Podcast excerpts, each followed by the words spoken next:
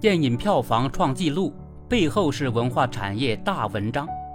截至八月十八日七时，今年暑期档电影票房已达一百七十八亿元，超过二零一九年暑期档电影总票房，创历史新高。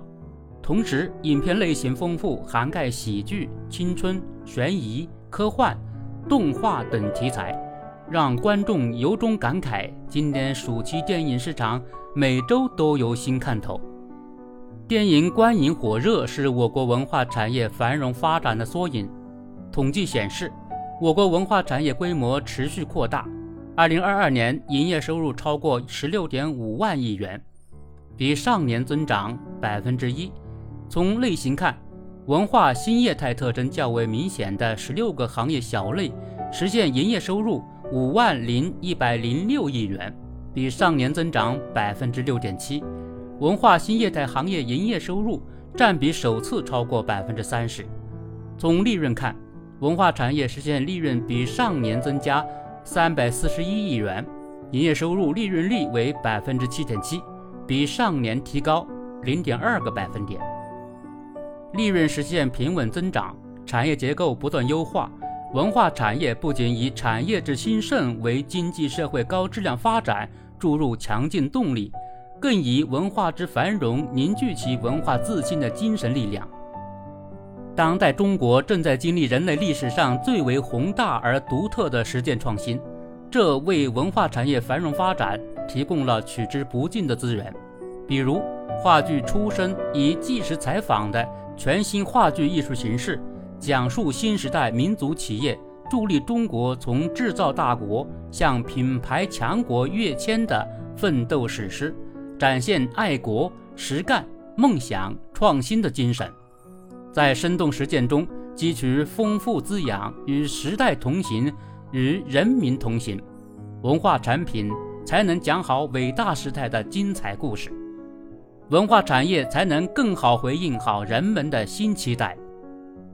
源远流长的中国历史，博大精深的中华优秀传统文化，为文化产业繁荣发展奠定了深厚底蕴。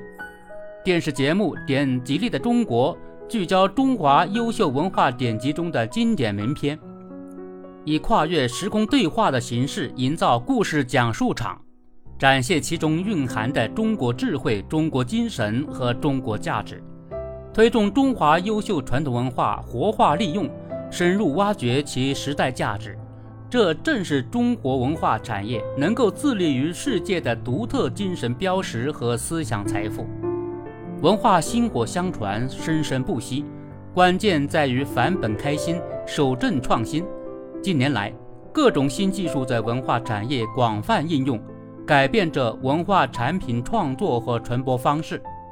比如敦煌研究院推出数字藏经洞，